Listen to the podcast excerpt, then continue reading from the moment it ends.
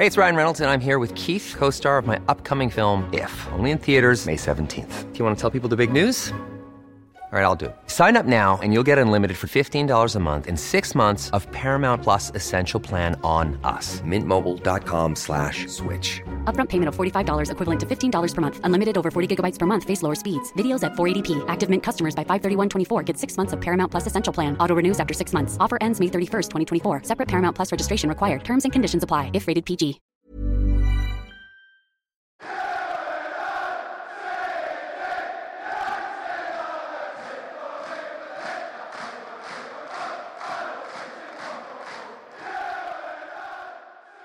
Halo pendengar GGMU, balik lagi uh, di special edition podcast uh, GGMU. Bareng kita bertiga uh, masih dalam posisi pramusim dan masih banyak pertandingan. Jadi kita mencoba untuk mengeksplorasi hal apa yang kemudian terjadi di MU dan ini terkait bukan dengan transfer, tapi seperti kita ketahui secara paralel ada pertandingan atau kompetisi tertinggi di benua Eropa uh, yang sedang terjadi dari mulai bulan Juni sampai bulan Juli gitu kan. Yang mana mungkin kita semua nonton meskipun negara dan orang mungkin ngerasa ketika ada break negara agak bosen tapi kalau Euro sih gue yakin semua nonton ya karena prosesnya beda gitu kan. Dan uh, as you know uh, MU mengirimkan pemain kepada negara masing-masing untuk merepresentasikan dan kita akan uh, bahas nih sebenarnya gimana sih apa ya rating atau pendapat dari masing-masing dari kita terkait dengan para pemain 12 pemain MU yang kemudian berkontribusi di Euro 2020 meskipun terjadi 2021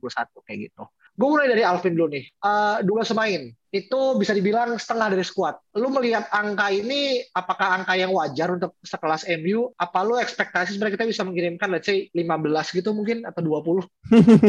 Banyak banget ya kalau 20 ya kayaknya.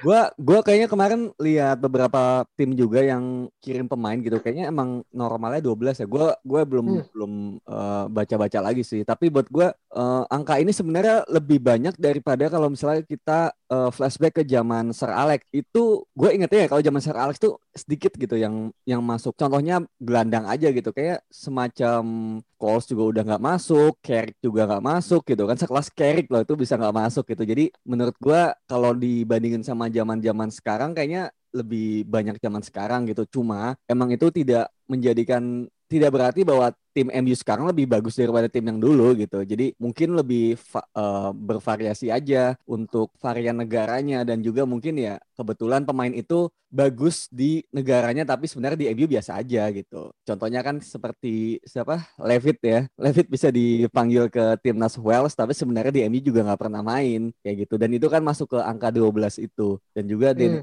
Daniel James mungkin yang bisa dibilang di timnas Wales dan di Euro ini cukup bagus ya. Dia menjadi pemain dengan chances creative terbanyak di Euro dan itu kan sebenarnya hal yang nggak pernah kita lihat di MU kan maksudnya kualitas hmm. seperti itu gitu jadi mungkin memang um, kualitas yang ditunjukkan di liga yang seperti maraton dan juga mungkin seperti di timnas kayak gini tuh nggak bisa dibandingkan gitu mungkin dia bagus di timnas dan di kompetisi pendek begini tapi nanti di liga ya dia bakal melempem lagi gitu jadi gue sih tidak melihat hmm. itu menjadi sebuah hal yang mungkin korelasinya terlalu gue bisa sambung-sambungkan sih oke okay, oke okay.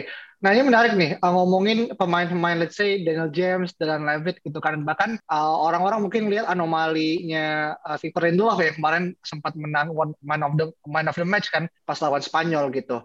Yang mana kita tahu Lindelof sendiri di MU dijadiin bulian gitu kan. Bahkan salah satu pemain yang mungkin akan tercoret dari squad musim depan kalau misalnya kita mendatangkan cewek baru gitu kan kemungkinan besar. Lu ngelihat oh uh, pemain-pemain yang kemudian tampil apik gitu kan. Let's say ya James dan juga Lindelof gitu apakah ini adalah momentum buat mereka kemudian bisa dipercaya dan juga mendapatkan perhatian dari Ole kalau Ole masih stays ya uh, untuk musim depan atau pure emang ini ada rasa yang berbeda antara negara dan juga klub? Iya sih, mungkin karena ekspektasi dan pressure yang berbeda di klub dan juga di timnas ya. Tapi kalau misalnya untuk untuk bilang apakah pemain-pemain tersebut dapat istilahnya kayak memakamkan suatu posisi di starting lineup, gue rasa sih belum gitu. Karena uh, kita kan menilai dari 3 sampai 4 match kan ini uh, Euro ini gitu. Karena ini kan kita baru baru jeda gitu sebelum hmm. round of 16 masih belum bisa apa ya, masih belum bisa mengukuhkan tempat mereka di starting lineup gitu. Kalau misalkan emang James sebagus itu gitu. Memang bagus saat ini kan. Chance Hmm. kita terbanyak gitu di Euro dengan 8 eh, angkanya gitu. Kalau misalnya sebagus itu nggak mungkin MU akan cari eh, Sancho seketol itu gitu.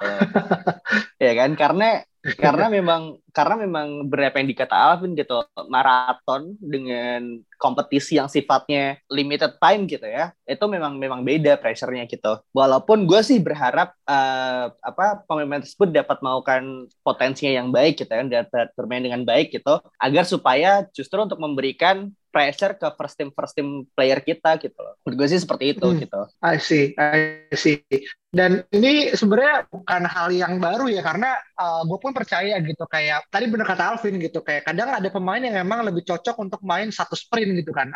Ada yang cocok untuk main satu, let's say maraton gitu kan. Kalau maraton ini mungkin lebih pada liga gitu kan. Dan Euro kan most likely akan lebih ke knockout terlepas mungkin ada fase uh, grup tapi kan cuma tiga pertandingan. Dan mungkin ketika dia mainnya lebih knockout mungkin spirit dan juga kemudian adrenalin kan beda gitu kan. Dan makanya uh, ketika kita lihat uh, James dan juga let's say Lavid di sini dalam mewakili Wales ya akan kemudian uh, masuk ke 16 besar lawan Swiss ya. Nanti malam gitu kan uh, pertandingan pertama pembuka di 16 gue pengen lihat gitu kayak seberapa bisa mereka kemudian me- men- mengemban beban untuk kemudian uh, ya at least menunjukkan bahwasanya eh gue juga bisa loh terlepas mungkin dari masing-masing individu punya ini sendiri rekornya masing-masing gitu.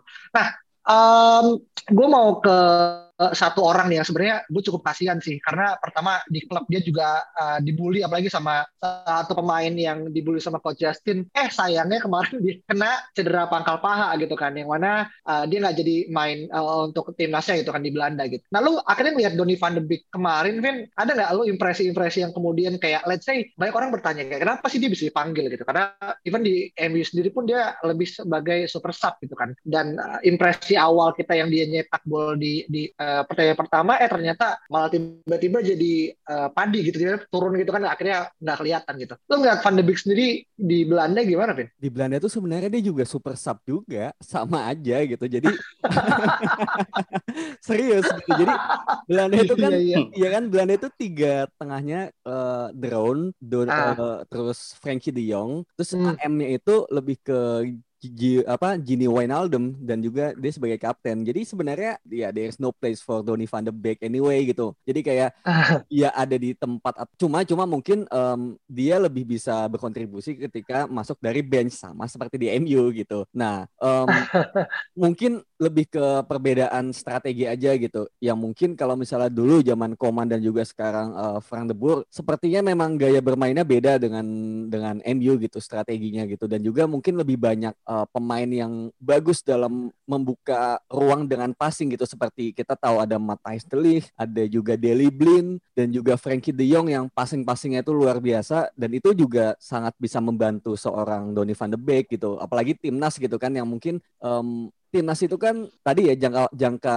jangkanya itu pendek gitu, lebih ke sprint dan juga knockout. Jadi pemain tuh akan lebih habis-habisan untuk satu pertandingan karena itu akan berasa seperti final gitu. Dan itulah yang membuat pemain tuh secara mental bakal lebih terpacu untuk bisa menang gitu. Dan itu kan beda Hmm. sama sama eh, liga gitu yang tadi udah gue bilang juga. Jadi sebenarnya menurut gue ya Van de Beek harus membuktikan diri lebih lagi dan pas di Ajax pun juga dia belum dapat tempat kan di Belanda gitu. Sama aja kayak sekarang posisi dia tuh nggak lebih baik daripada Wijnaldum sebenarnya. Jadi memang mungkin dia harus trade-nya ditambah lah. Dan juga mungkin kemampuan mungkin dalam passingnya itu juga dia harus ditambah. Apalagi dia juga masih 24 tahun kan. Jadi sebenarnya dia nggak bisa berharap pemain lain cedera atau gimana. Dia harus membuktikan dirinya lebih bagi, bagus lagi sih. I see. Dan mungkin yang gue tangkap gini ya, kayak uh, mungkin ya kalau Van de Beek itu uh, berkeluarga negaraan Inggris, gue nggak yakin dia akan kepanggil juga sebenarnya sih. masa sih gue Calvin Philipsnya dipanggil loh bro Ya, Calvin Philip itu buat gue permainan yang bagus sih bro. Gue lihat kemarin di maksudnya maksudnya maksudnya kayak sebelum sebelumnya dia dia tidak ada tidak Oh. ada experience di international level gitu loh. Bahkan Ah, dia ah, juga baru breakthrough di musim ini sama Leeds gitu kan. Ah, gue rasa sih uh, untuk untuk case Van de Beek di Belanda itu lebih ke pertama mungkin dia ada isu dengan mental ya. Karena pindah dari Ajax ke MU lalu tidak dapat starting position tuh pasti it takes a toll on his mental health gitu. Terus yang gue gue yakin sih seperti itu. Dan kedua karena kurangnya experience gitu di di international level. Waktu maksudnya waktu tadi Alvin bilang tidak ada tempat kan terakhir kompetisi yang diikuti Belanda tuh 2018 nggak usah World Cup kan. Itu belum belum se secemerlang itu Van de Beek itu bersama bersama Ajax. Jadi mungkin karena lini tengah Belanda tuh penuh dengan pemain berpengalaman gitu ya kayak Frankie De Jong dan Wijnaldum itulah kenapa dia tidak punya apa ya tidak punya tempat untuk di situ gitu loh. Dan gua gua rasa sih ini I think it's a blessing in disguise ya untuk untuk Van de Beek juga begitu pula juga untuk Aaron Wan Bissaka gitu ya yang yang main 50 match selama satu musim. Dan yang satunya Van de Beek yang tidak bermain sesering itu. Jadi kayak ada ada ada waktu untuk untuk reflect gitu loh men. Kayak yeah, gue yeah. harus benerin gue harus benerin apa ya gitu loh untuk untuk Van de Beek gitu. Agar agar agar supaya bisa dapat tempat di starting lineup gitu. Hmm, hmm. Gitu. Oke oke oke. Sorry koreksi dikit Belanda tuh nggak lolos 2018. Justru wow, mah nggak lolos sih. Nggak lolos. Gimana coba? Bayar terakhir kapan? 2016 kan? 16 ya? iya iya. Nah, atau Nation, Nation League lah ya. Nation League tuh kapan Nation ya? League iya 2019 berarti. Eh, Nation League 2019. Itu juga terakhir. Iya iya iya iya.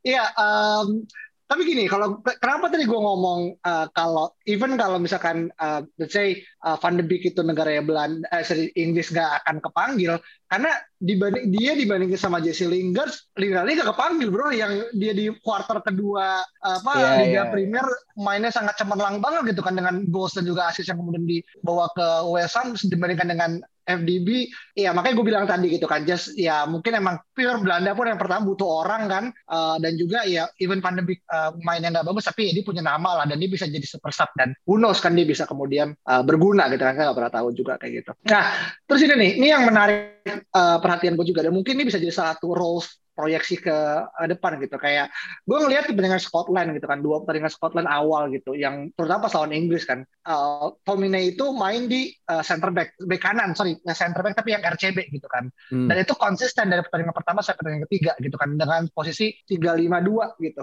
Nah lu ngelihat Tomine yang kemudian lebih cenderung sebagai CB di Scotland ini emang pure karena formation atau memang sebenarnya uh, coachnya uh, gue gak gue atau siapa coachnya uh, Scotland ngelihat karena sebenarnya Tom itu punya uh, ada bakat juga di di, di center back juga Pindah. mungkin bisa diimplementasikan KMU juga ke depannya. Hmm. Uh, pertama karena formasi juga ya. Jadi karena uh, mereka ingin memaksimalkan dua back kiri terbaik mereka ya, Kieran Tierney dan juga Andy Robertson gitu. Jadi pada akhirnya mereka ini ini ini cuma uh, pandangan gue doang ya. Itu ya akhirnya dipasang 352 gitu. Jadi Tierney-nya jadi LCB, kemudian Andy Robertson-nya jadi left wing back yang lebih lebih yeah. seperti sayap gitu kan untuk crossing ke depan. Dan itu pada akhirnya di tengah kan harus ada dua gelandang gitu. Dan mungkin dua gelandang ini yang punya uh, tendensi dan juga um, kemampuan menyerang lebih bagus gitu karena backnya udah tiga. Dan juga seperti kita tahu McTominay ini bukanlah tipe pemain yang mungkin bisa uh, apa namanya bagus dalam menyerang gitu. Ya meskipun oke okay, dalam uh, in some way McTominay juga bagus ketika driving apa the ball gitu kan ke depan gitu rather than passing. Cuma mungkin pada akhirnya yang dilihat adalah kemampuan bertahan dia gitu, kemampuan fisikal dan juga aerial aerial duel gitu dan itu menurut gue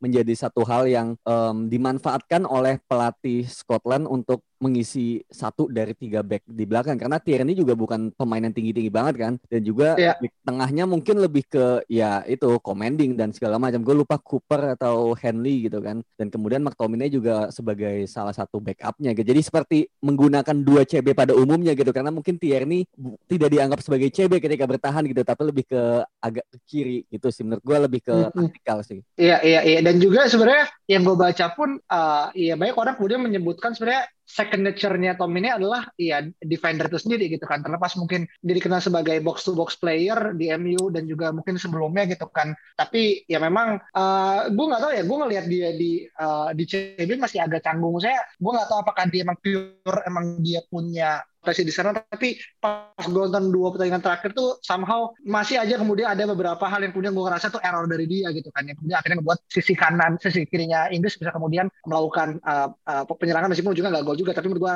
ya let's see lah gimana dia kemudian ke depan tapi gue gak yakin dia akan dibayar sebagai CB sih tapi depan di di oleh unless sama kita pakai tiga empat tiga atau tiga lima dua which is nggak mungkin yeah. juga kayak gitu hmm. Hmm. mungkin dia dia dia main di CB karena karena kemampuan passingnya emang bagus sih dan dan hmm. apa di Scotland sendiri gue rasa tidak ada mungkin tidak ada CP yang se sebagus dia adalah in terms of passing dan apa namanya maju ke line setelahnya gitu loh. Dia bisa dia bisa nambah nambah orang di midfield karena emang dia udah udah terbiasa main box to box juga kan, seperti itu. Iya, iya, iya, iya, iya, iya. Bener, bener, bener, bener. Dan uh, sayangnya eh Scotland tuh lolos nggak ya? Enggak ya? Enggak lolos. Enggak, enggak, enggak. Enggak, lolos, enggak, enggak lolos. Ya. Oke, kalau nggak salah, ya eh, ini. kalau nggak salah si McTominay berangkat ke Brazil kalau nggak salah mau nemenin Fred kalau nggak ya. Dia jadi McFred gitu. Iya, dia double paspor bro. Iya, apa jadi ini? Jadi jadi jadi cabutan ya? Iya, Jadi cabutan. cabutan. Dia cabutan. Kangen main sama Neymar ya. Oke oke oke oke. Oke oke oke. Nah, eh ini gue ini ya nemu fakta yang menarik. Bahwasanya eh, Daniel James itu pernah ngomong di salah satu harian media Inggris dia bilang eh, dia konfirmasi bahwasanya pemain-pemain M itu membangun sebuah apa ya chat lah di WhatsApp terkait dengan eh, selama Euro itu berlangsung gitu kan. Jadi kayak pemain tuh saling apa saling terhubung gitu kan kayak nanya atau segala macam. Gue gak tahu apa yang diobrolkan gitu kan. Dia nggak di invite. Iya. Enggak, jadi invite justru yang, yang, yang, yang masuk Euro di invite kayaknya. Kayaknya. Gue nggak. Bikin grup dia nggak di invite. Nggak, ntar yang udah yang udah nggak lolos di, di kick dia. Kayak Tommy Iya, gitu. iya. Anjir. Terus yang yang key masternya sih ini si Bruno kan. Ya, key master. Iya, iya, iya, iya. Nah, ini sebenarnya gue mencoba untuk kemudian me- me- uh, mengkhususkan pemain-pemain yang kemudian kita anggap ini di akhir ya, karena kita masih punya Inggris, kita punya Prancis, dan kita masih punya Portugal gitu kan. Nah, gue pengen ke satu grup yang akhirnya uh, siapa namanya si uh, sorry uh, ke De Gea dulu deh gitu ke De Gea dulu yang kemudian gue cukup menyayangkan ya terlepas mungkin performa dia lagi turun dan juga banyak orang mengkritisi karena performa dia kemudian menurun tapi selama tiga pertandingan dia nggak main cuy dia main malah si Unai Simon gitu kan gue uh, gue nggak tahu dari tim mana si Unai Simon dari Adis dari ini ya dari mana Vin Atletik Alaves ya Atletik Club. Ada Bilbao. Di bawah.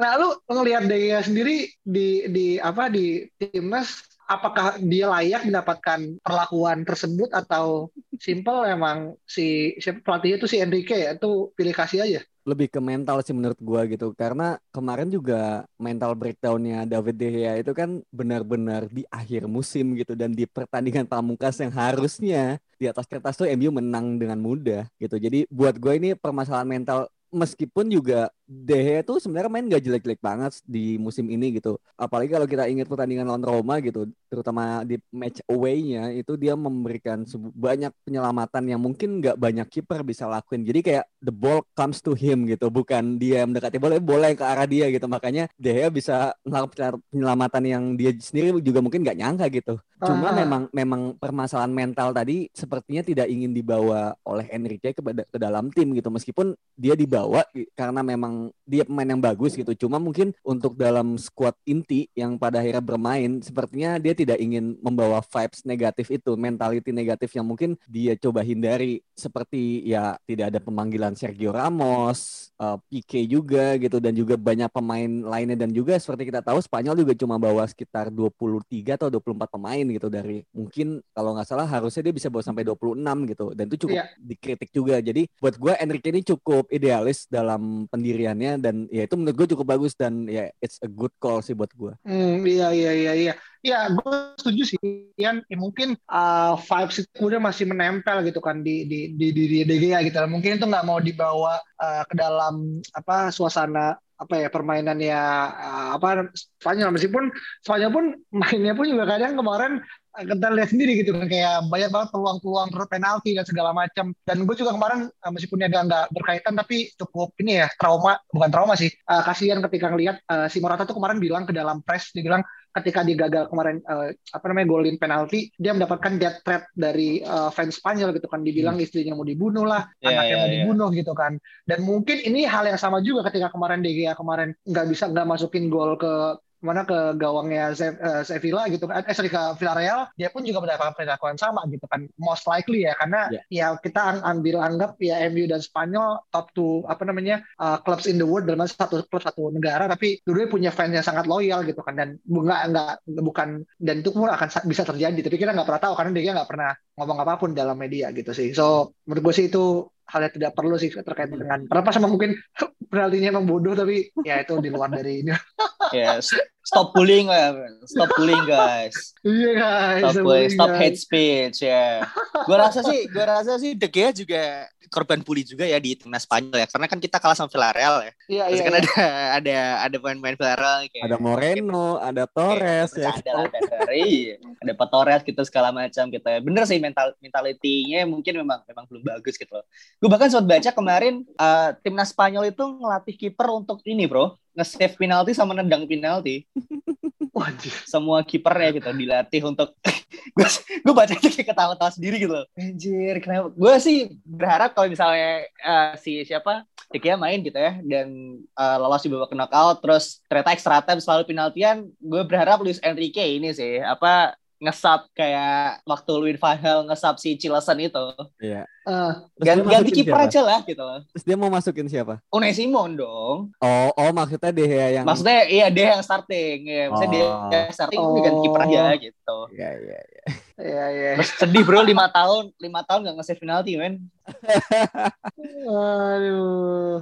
Iya iya. Makanya kalau ya kalau di, sudah lah nggak eh, makanya kalau di eh, apa YouTube-nya MU kan selalu tuh MU suka buat apa update-update terkait dengan U, apa United Euro. Sebutnya nih unused unused sub gitu kan. Eh, sub yang tidak terpakai sama tiga, tiga, tiga pertandingan. Ya paling video latihan doang yang bisa dikasih kan. Iya. kualitas aja lah Iya iya oke oke oke oke.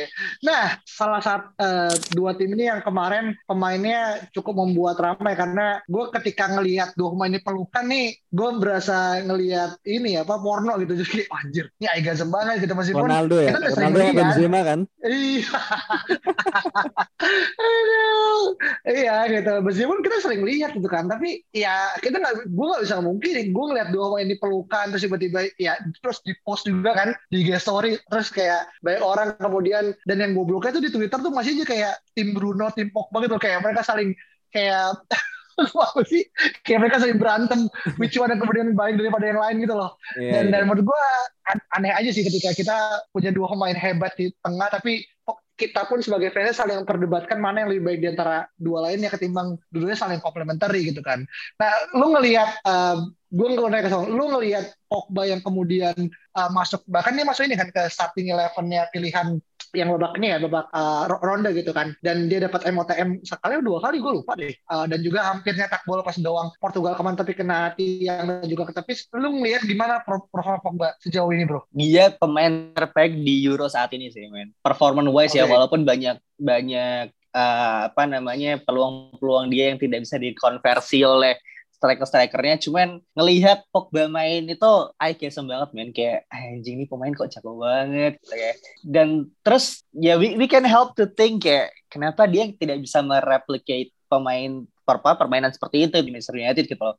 Atau bahkan mungkin dia memang bermain seperti itu cuman kita eh, apa ya under appreciate aja gitu. Kayak karena kita melihat dia week in week out gitu kan dan tidak convert gitu eh, apa asisnya goalnya segala macam. Jadi kita merasa eh, Pogba ini tidak tidak bermain seperti ekspektasi kita gitu loh. Cuman memang patut kita apa ya harus harus diakui gitu loh bahwa performa Pogba di Prancis ini kuncinya itu ada di DM yang bagus men gitu loh. Kuncinya itu di Ngolo Conte gitu loh. Dan ini yang tidak bisa kita ciptakan di Manchester United gitu. Kita tidak punya DM yang bisa eh, apa membuat Pogba bergerak seleluasa itu gitu.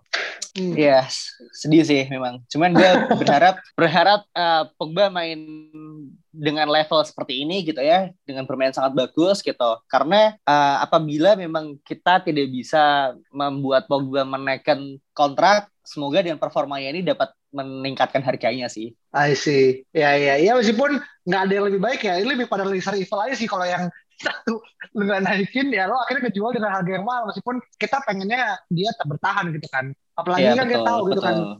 yang missing link adalah DM gitu kan yang selama ini emang MU nggak bisa provide itu aja gitu yang akhirnya dia nggak terunlock sebagai apa, potensinya gitu.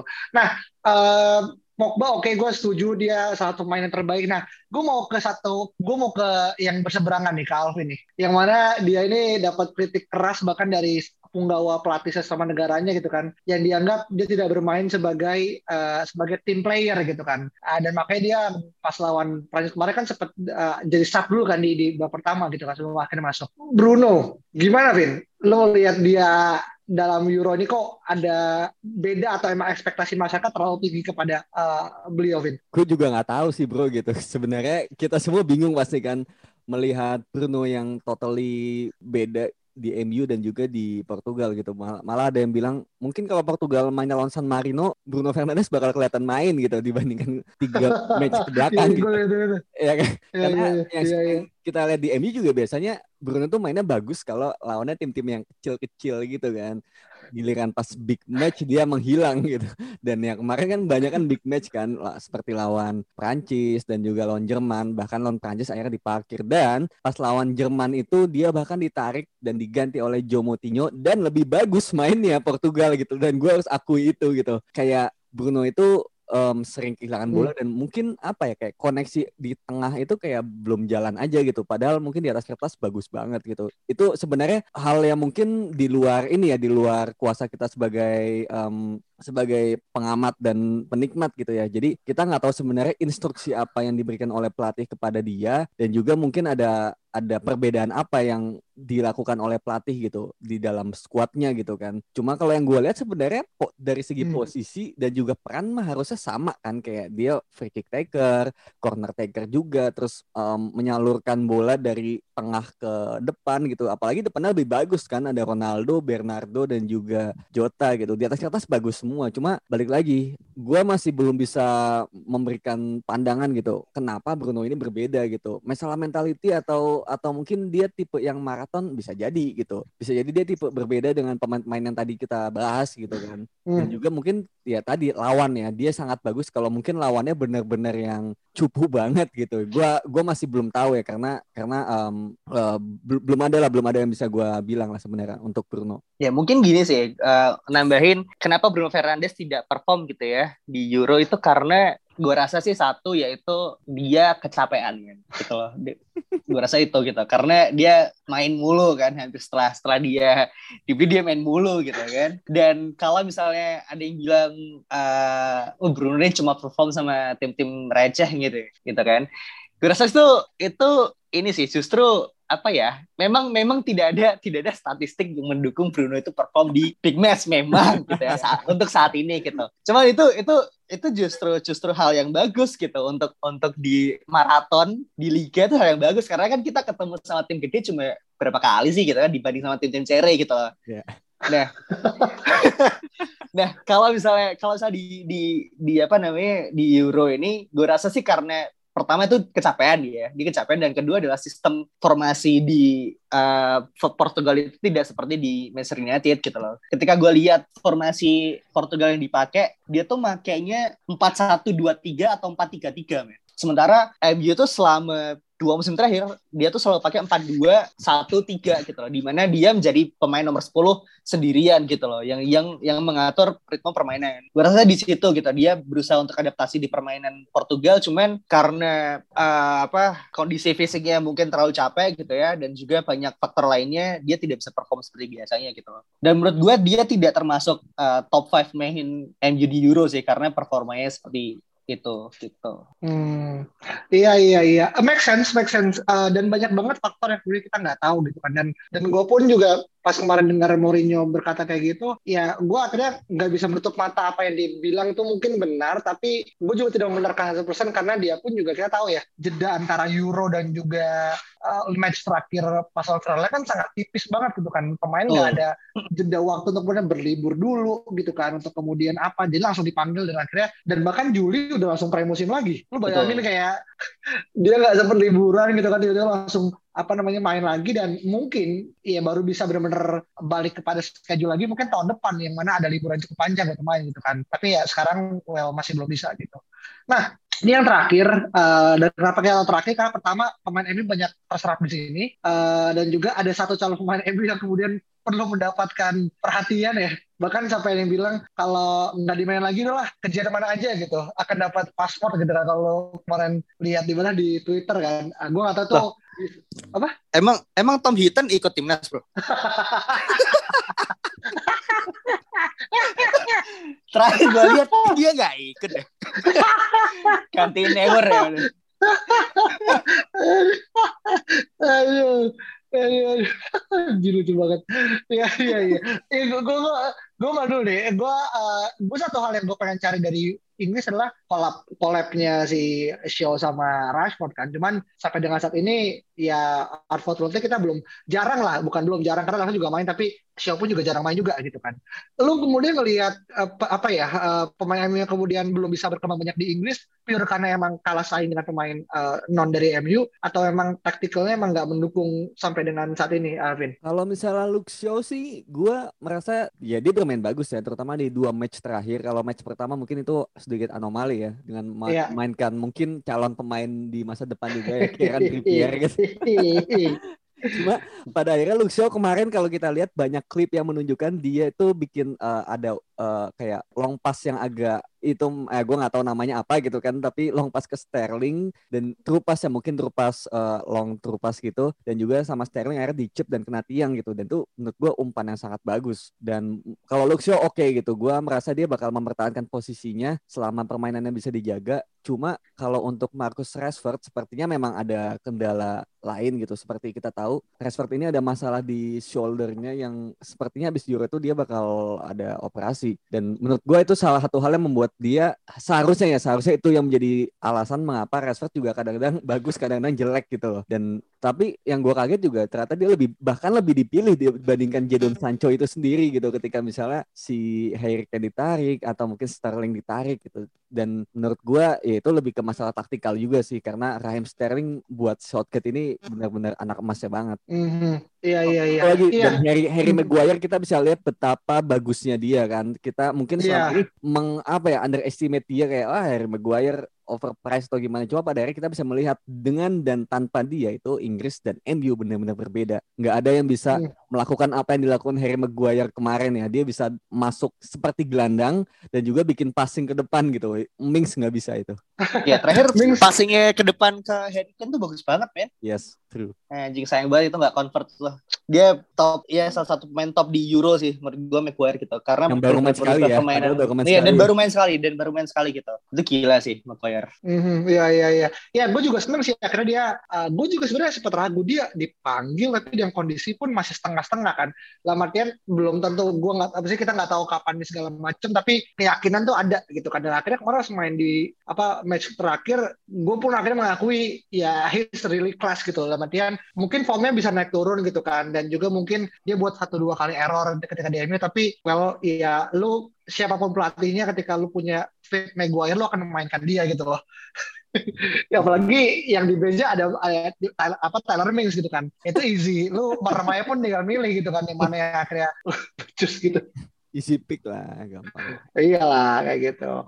Nah uh, gue tapi sebenarnya terlalu soon atau kita perlu buat episode yang baru. Tapi kenapa gue berani ngomong ini? Karena dari report-report yang gue tahu ya dari dari internet pun tadi malam tadi pagi pun sepertinya edging closer nih gitu kan. Closer than ever gitu kan. Uh. kalau kata beberapa orang tinggal tunggu tinggal tunggu Don Fabrizio tinggal ngomong Hirui gue aja.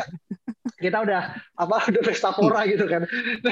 Lu ngelihat uh, si si ini nih si si missing link ini yang belum main sampai tiga match apakah memang sengaja? Karena kan gini, nanti kan Inggris lawan Jerman kan, yang mana Sancho knows really well gitu apa apa taktikal formasi segala macam karena dia main di Liga Jerman itu. Apakah sengaja emang lu kok taruh di akhir supaya lu nggak kebaca sama Jerman lalu kemudian bisa buat efek terapi kejut di uh, match nanti atau apakah ada masalah personal di dengan Southgate dan apakah Southgate perlu ditambah uh, apa namanya uh, uh, tahun penjaranya kalau memang nggak nggak masuk Inggris juara dan juga nggak mainin Sancho itu gimana om?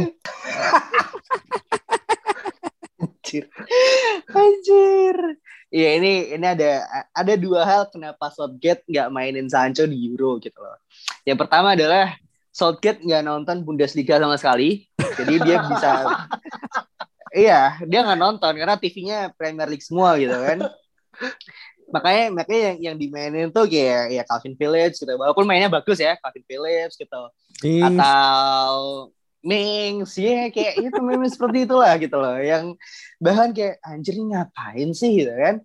Seperti itu itu, itu yang pertama gitu. Dia nggak nonton Bundesliga sama sekali. Dan kedua adalah dia dapat telepon sama orang MU dia bilang kayak bro jangan dimainin dulu bro. Biar murah. Ini antara, ini antara, antara, dua ini, men, antara dua ini gitu. Ini kalau misal MU MU deal ya weekend ini MU deal Sancho harga 77 juta pounds gitu. Main pasti besok round ini. Yakin gue lah Jerman. Kan bisa balik ke episode ini bro. Guys dengerin gue ya. Pasti main gitu. Ini pasti antara antara dua ini gitu jadi ini kayak waktu waktu waktu pertama kali MU main eh, apa Inggris main ya di dua match pertama kayak anjir ini San, Sancho loh ini Sancho. Gitu. kita waktu lihat kita foto di benchnya tuh ada ada Rashford ada Sancho Grealish. ada Dominic Calvert-Lewin gitu ya ada Grealish tuh nggak main semua coy. Itu kayak nggak logis nih kayak Southgate tuh nggak logis gitu untung menang ya Dia- untung menang ya tapi ya. Ya untung ya dua gol cuy. Tiga match dua gol anjir lolos. Aneh banget kan. Jadi kayak gue kalau ngomong ngomong saat ini agak agak bete gue sumpah anjir loh. Ini kalau jadi gue ya gue berharap setelah setelah apa ketemu sama Jerman gitu ya. Karena tidak ada alasan untuk Southgate gak mainin Sancho waktu lawan Jerman gitu loh. Dia bocah Jerman nih. Dia umur 17 tahun baru punya KTP langsung cabut ke Jerman gitu kan ibaratnya gitu kan. Dia main di sana main bagus gitu sama dua musim tiga musim terakhir ini. Dilihat sama banyak orang top talent gitu kan. Dia benar-benar salah satu apa pemain U21 ter terhot ini saat ini gitu. Dan gak dimainin itu di penjara besok besok gitu. Yakin gue kalah gitu di penjara. Harusnya ya. Di penjara tanpa remisi. Sama remisi ya. Baru baru lolos ketika Inggris menang World Cup. Anjir. Ini, ini ya setara kejahatan perang tadi. Iya betul, betul, betul. Lawan Jerman gak dimain tuh dosa besar, men. Iya, dan apalagi ini ya kalau kita lihat secara sejarahnya kan emang Jerman sama Inggris kan emang punya ini ya apa rivalitas yang sangat tinggi kan. Bahkan Iya, iya, Kimi iya. sempat buat statement yang cukup panas juga kan sebelum uh, match itu berlangsung gitu kan. Ya, ya menurut gue ini jadi, tensi yang ini lah yang mena, yang meninggi gitu kan. Dan dan sebenarnya Sancho ini adalah ya bisa dikatakan ya main hero gitu. Kayak dia adalah satu-satunya orang Inggris yang main di Jerman dan dia tahu gimana akhirnya itu mesin itu bekerja dan kalau emang Inggris bisa lolos dia pure dan dia bisa escape ke MU udah pure dia udah pemutihan dosa lah bro. Dia nggak akan dicari-cari lagi sama fansnya Dortmund yang kebanyakan juga fans Jerman juga kan lu kayak bayangin jadi fans Dortmund ngeliat anjing Sancho main lagi terus kayak lu berharap dia main bagus kalau bagus angkanya naik tapi kalau turun ah, jelek juga gitu anjing Iya, iya, iya. anomali juga gitu Betul, betul, betul, betul. See. oke oke oke Apalagi apalagi Nah, lawan ah. Jerman kan. Kayak lo lo tau pemainnya seperti apa gitu kan. Mereka doyan doyan banter juga. Lo bayangin misalnya apa Inggris kalah gitu ya. Inggris kalah lawan Jerman terus apa Thomas Muller nge-tag Harry Maguire gitu ya di fotonya kayak wah top defensive gitu kan. Seperti kayak Ah. terakhir dia nge-tag Cristiano Ronaldo di postnya di barisan back Jerman itu dari Ronaldo kayak top defensive performance di tag anjing tuh Muller bangsat banget sih. Pak. Jadi nggak ada nggak ada alasan gitu, nggak ada alasan untuk Southgate nggak mainin Sancho dan menang gitu, karena dia bocah Jerman, men. Bahkan Iya, iya, Lothar iya. Matthaus bilang kalau misal dia nggak main, ya udahlah pindah Jerman aja gitu, kita kasih paspor Jerman gitu, karena sebagus itu Iya. gitu. Iya iya iya iya. Dan dan sebenarnya gue nggak tahu ya itu serius apa enggak. Tapi kan sebenarnya proses naturalisasi itu kan sebenarnya udah terjadi di Jamal Musiala sebenarnya. Alvin tahu betul. Iya. kemarin. Jadi sempat pasang kan akhirnya Jamal milih ke Jerman ketimbang Inggris gitu kan. Dan bayangin kalau nggak main Jamal milih ke apa? Dan Jamal mainnya bagus ya kemarin ya. Pas di Bagus, match bagus. lawan Hungaria gitu kan dia Bagus. uh, buat Valorant segala dalam macam. 10 menit dia main lebih bagus daripada Gnabry dan juga Sane Sama Mirchat nih. iya Iya gitu lu bayangin kalau misalkan Jamal sama si Jude Bellingham tuh umurnya seumuran mereka berdua kan 16 tahun 17 tahun lah gitu lu bayangin 2 10 tahun dari sekarang Inggris udah merajalela cuy Ya, kayak kalau anjing dua pelatihnya masih kayak- sama sih nggak tahu ya Wong ya. Iya. pelatihnya apa kalau bahasanya tahanan politik gitu si si Southgate itu misalkan gagal menjadi Eh, itu itu Sterling pensiun di City ya, jadi dia masih dipanggil pasti main timnas, men. Bangke. Oke oke oke. Ya ya ya oke. Eh, itu sih mungkin eh, dari eh, kita bahasan terkait dengan eh, main MU di Euro. Dan ini masih eh, baru 16 besar belum mulai nanti malam. Dan Betul. juga eh, kita lihat aja semak, eh, pasti gue yakin semakin sedikit yang bertahan ya. Karena kan akan berkurang gitu kan. Tapi semoga mereka yang bertahan harapan gue satu nggak ada yang cedera. Karena kenapa? Karena jarak kita untuk kemudian pramusim dan juga musim eh, pertama di Agustus awal tuh sangat-sangat tipis banget gitu. Dan gue nggak mau juga kemudian uh, sacrificing pemain MU untuk kemudian uh, untuk negara gitu kan. Terlepas kita bertiga akan di Inggris kita pengen Inggris juara, tapi gue masih mikir MU masih tetap jadi number one priority gitu kan. Dan gue berharap pemain-pemain Inggris, terutama pemain MU sehat walafiat kayak gitu sih. Itu aja teman-teman. Thank you banget udah dengerin dan sampai jumpa di episode berikutnya. Dadah.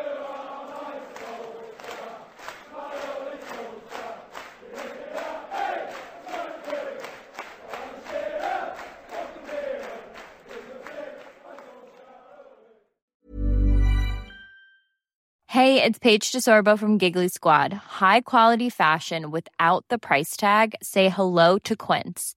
I'm snagging high-end essentials like cozy cashmere sweaters, sleek leather jackets, fine jewelry, and so much more. With Quince being 50 to 80% less than similar brands. And they partner with factories that prioritize safe, ethical, and responsible manufacturing. I love that. Luxury quality within reach. Go to quince.com slash style to get free shipping and 365 day returns on your next order.